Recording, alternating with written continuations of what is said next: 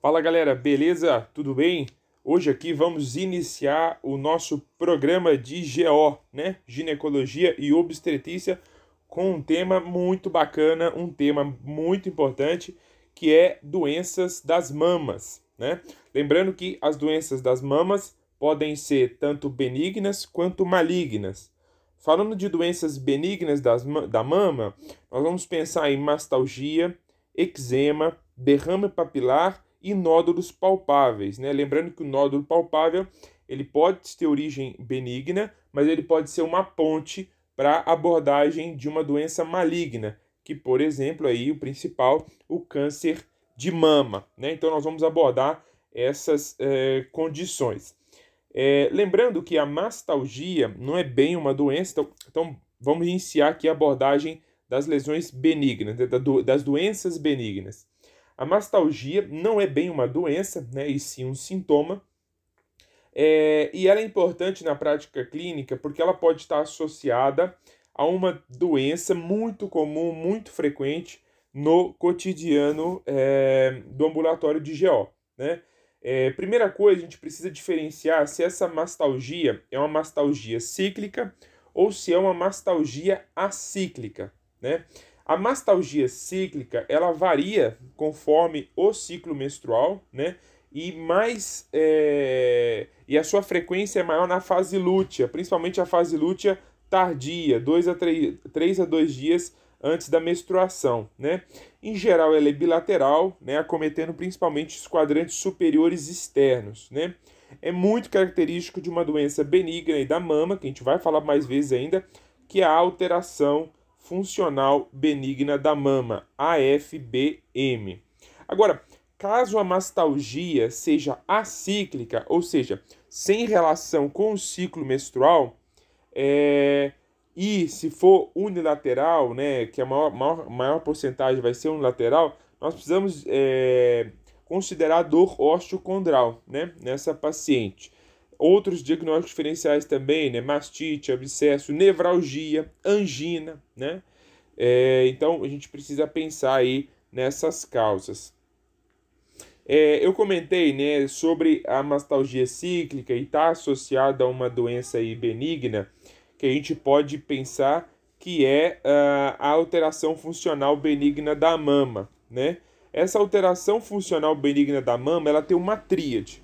Essa tríade é mastalgia cíclica, adensamentos e cistos, né? Vai estar presente esses três. Pode também ocorrer a presença de descarga papilar. Para investigação dessa doença, nós vamos pedir um ultrassom, né?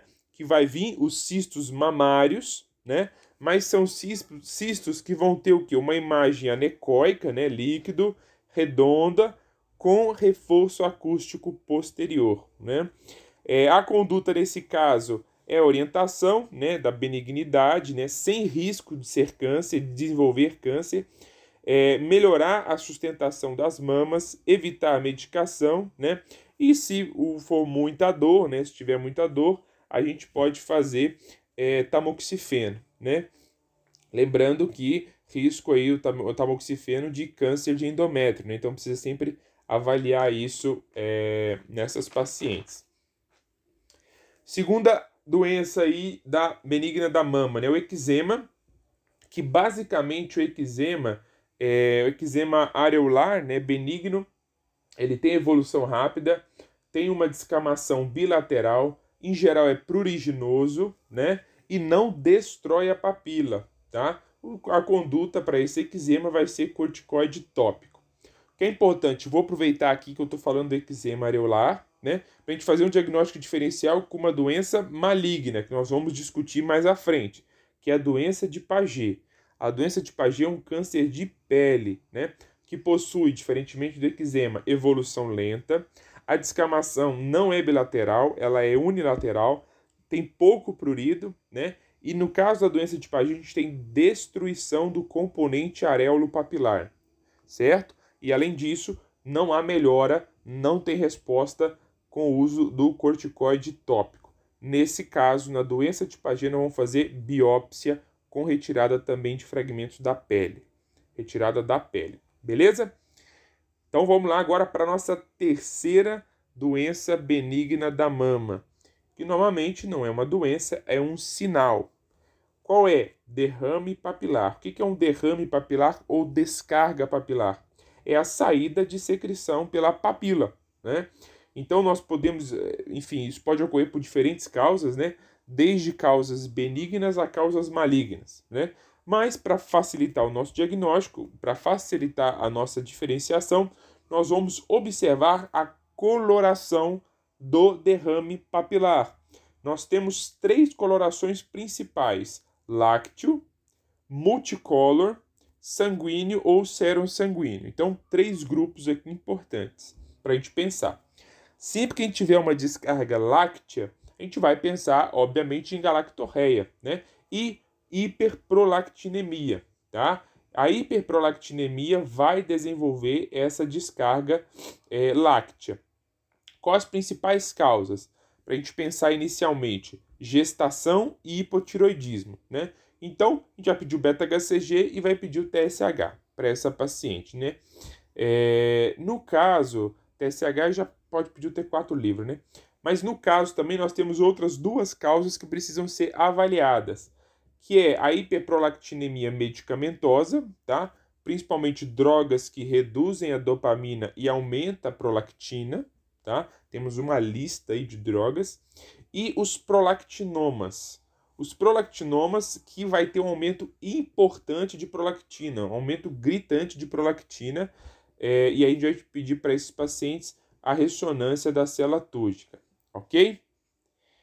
É, bom, Caso a coloração seja multicolor, amarelo esverdeado, amarronzado, verde amarelado, enfim, lembrar que é uma lesão benigna, tá?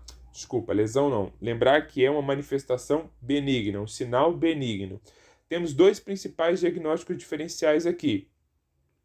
É a FBM, né, que eu já falei, que é a alteração funcional benigna da mama, é, e o eczema ductal.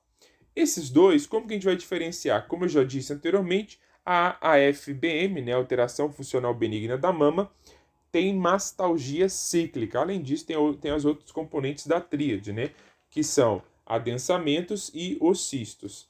Mas é, o eczema ductal não vai ter a mastalgia cíclica. Então, isso ajuda a gente a diferenciar. Caso a secreção seja sanguínea ou né, seja uma secreção sanguínea ou serossanguinolento, nós podemos pensar em duas principais causas, sendo a principal não é o câncer, a principal é o papiloma intraductal, tá? Então a principal causa de descarga sanguinolenta da mama é papiloma intraductal. Segunda causa, câncer. E aí a gente vai suspeitar de câncer sempre que tiver essa secreção sanguinolenta. Ah, Joana, mas quais outras condições que fazem a gente pensar em câncer? Sempre que essa secreção for, né, sempre que essa descarga, esse derrame for espontâneo, uniductal, unilateral tiver o aspecto sanguíneo ou aquoso, e aquoso especificamente água de rocha, que já utilizamos muito essa expressão, água de rocha, que é cristalina. Sempre que a gente tiver esses, essas é, alterações, descarga espontânea, uniductal e unilateral, aquosa, né, água de rocha ou sanguinolenta, nós vamos ressecar o ducto, nós vamos fazer, é, ver o ponto de gatilho, para saber qual ducto está cometido e vamos ressecar esse ducto. Lembrando que, importante, se a citologia vier negativa ou o exame de imagem vier sem alterações e o paciente tiver essas características que eu disse anteriormente, não exclui o diagnóstico. Nós vamos precisar fazer a biópsia, nós vamos ressecar esse ducto. Beleza? Agora, pensando é, numa quarta alteração aqui benigna, a mastite. A mastite é um processo infeccioso, né, que pode ser agudo ou crônico, é, e ele é geralmente associado à mastite puerperal aguda, né, dentro do puerpério patológico. Né, é o mais comum, né, E o agente principal ali é uma, uma infecção né, que acontece pelo Staphylococcus aureus, tá? A causa, as tem duas causas principais, né? Prega incorreta que ocasiona o quê? Fissura mamária, tá? Então, prega incorreta com fissura mamária é um ambiente muito propício para a disseminação de estafilococcus, que são bactérias mais frequentes na pele, né? Staphylococcus aureus. E aí vai desencadear o quadro de mastite. O diagnóstico é os sinais flogísticos locais, né? O paciente com febre também. O tratamento para essas pacientes, melhor sustentação das mamas, né? Manter a amamentação sempre e orientar a correção da pega, tá? Além disso, nós vamos fazer antibiótico terapia, né? Cefalexina, 600 miligramas de 6 em 6 horas, tá? Caso complique, caso ocorra complicação, que é o abscesso mamário, nós vamos é, explicar para o paciente que, mesmo assim, ela pode continuar a amamentar. Quais são as contraindicações da continuação da amamentação? Descarga purulenta ou incisão de drenagem cirúrgica próxima do mamilo, tá?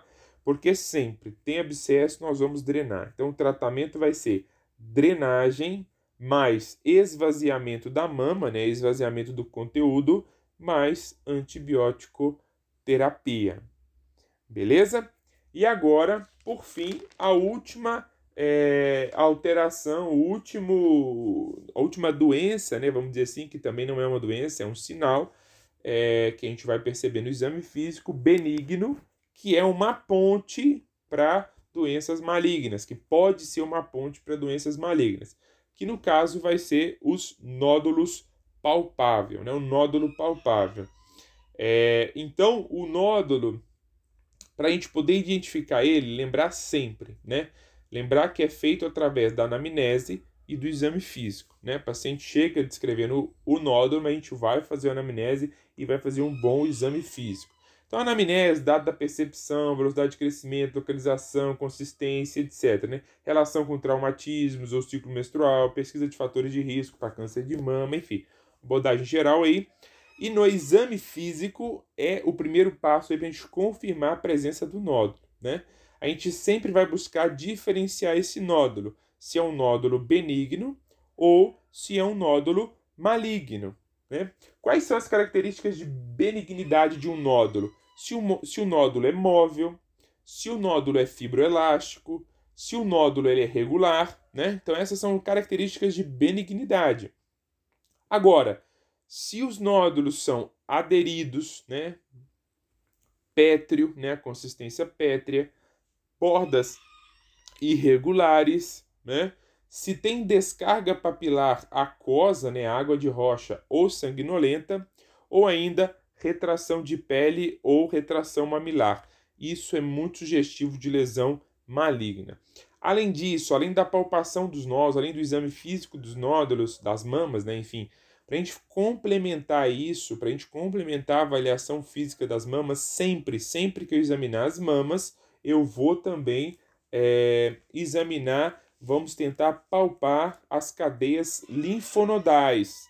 Quais cadeias? Axilares, supra e infraclaviculares. Sempre vamos palpar todas as cadeias é, ganglionares dessa é, linfonodais dessa paciente, né? Além disso, no ambulatório a gente tem uma possibilidade, né? A gente tem aí um, um, uma ferramenta que não é do especialista, é ambulatorial, que pode nos auxiliar é, na avaliação desse nódulo, que é a PAF, a PAF é a punção aspirativa por agulha fina. Então, eu vou pegar a agulha mais fina que eu tiver, pode ser feito na UBS ou até mesmo no consultório particular, enfim, é, é de, de, de, de rotina ambulatorial e a gente pode utilizar ele como primeiro passo né, na investigação do nódulo confirmado no exame físico. Né? A gente tem como objetivo na PAF diferenciar se é sólido ou se é cístico que, que é importante aqui lembrar? Né? É, caso a PAF é, venha negativo, não exclui a possibilidade de câncer. Tá? É, então, é, a PAF é, é, extremamente importante, mas ela negativa não exclui. Além disso, devido a outras causas de nódulo, né, por exemplo, nódulos císticos, etc., a gente consegue é, atingir fins diagnósticos e terapêuticos né, com a PAF. Beleza? Quais são os possíveis achados da PAF? Vou diferenciar aqui em dois grupos e isso vai guiar a gente em condutas diferentes. Né? Se vier uma secreção na PAF amarelo esverdeado ou sem, não tem presença de lesão residual né, é, na avaliação da PAF, a gente vai pedir para essa paciente ultrassom e mamografia. Tá? É, tem lugares que pulam direto para a imagem, não faz a PAF. Tá? E aí, fazendo a imagem, se na imagem vier um cisto grande, muito doloroso, né, aí faz a PAF para poder drenar esse cisto, tá? Mas em geral a gente conseguir faz a PAF, depois faz o exame de imagem, tá? Porque é uma medida extremamente simples, ambulatorial, né? Como eu já disse.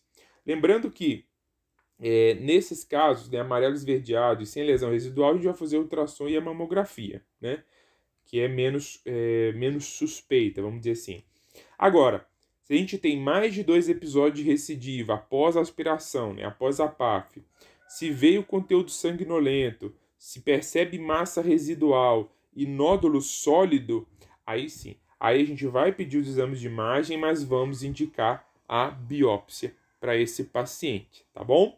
Então a gente sempre vai é, pedir. Lembrando então que a abordagem geral, a abordagem geral do nódulo é exame físico, PAF, que não é obrigatório, e exame de imagem, ultrassom ou mamografia.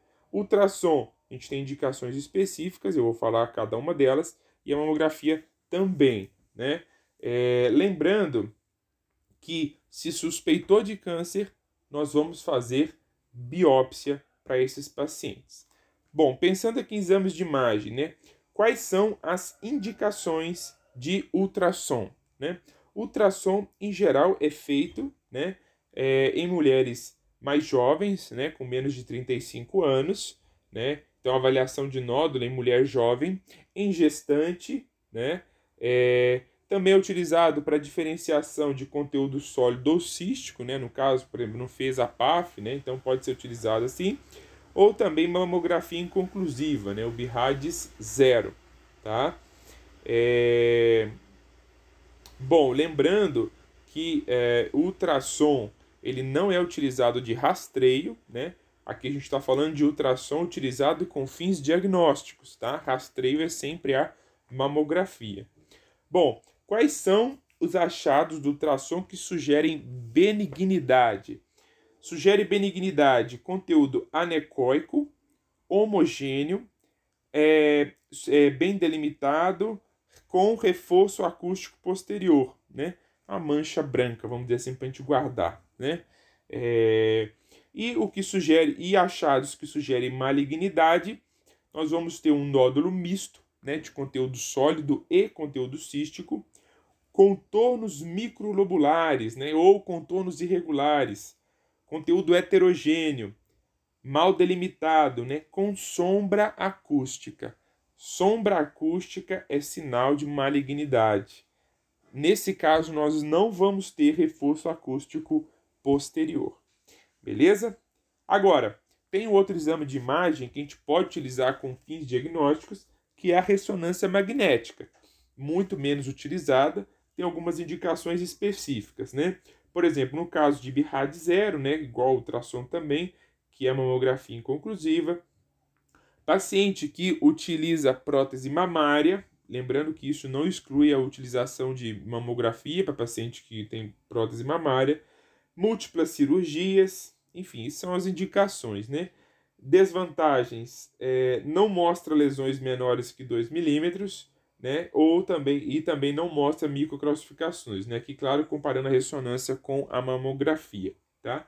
Novamente, mamogra é, ressonância não é muito feito, tá? Não é muito feito de rotina. Agora, pensando em mamografia com fins diagnósticos, não estou falando de rastreio, fins diagnósticos, nós estamos avaliando um nódulo. É, o que que sugerem para gente, o que que sugere para gente malignidade? microcalcificações pleomórficas agrupadas, nódulos espiculares e margens irregulares, né, sem definição. Então, isso aqui que eu discuti foi nódulos, né, abordagem inicial dos nódulos. Agora nós temos uma ponte, tá? Nós temos uma ponte para abordar lesões malignas, tá? Lesões malignas da mama. Beleza? Então, como eu disse, se você tem suspeita de malignidade no caso aqui, ou se é um nódulo, enfim, um pouco que, enfim, vou indicar a biópsia, eu não vou aqui agora no nosso papo já discutir histopatológico, tá? Não vou discutir histopatológico aqui não. Eu vou agora iniciar a discussão de câncer de mama, beleza? Mas lembrando que é, sugeriu malignidade, nós vamos fazer biópsia para esse paciente. Ah, Joana, sugeriu malignidade no exame físico, mas o exame de imagem veio normal. Vamos fazer biópsia também para esse paciente. Beleza? E aí na biópsia nós vamos diferenciar as lesões benignas das lesões malignas, tá bom? Vou então aqui agora finalizar então esse primeiro papo, tá? A gente abordou é, doenças benignas e aí a abordagem dos nódulos, dando para a gente aí é, uma ponte para discutir o câncer de mama. E agora, na próxima aula, né, no próximo bloco, eu vou discutir com vocês somente câncer de mama. Beleza? Então tá bom, gente. Muito obrigado. Continuem aqui que agora vamos, vamos entrar num tema muito importante que é o câncer de mama. Valeu, um grande abraço!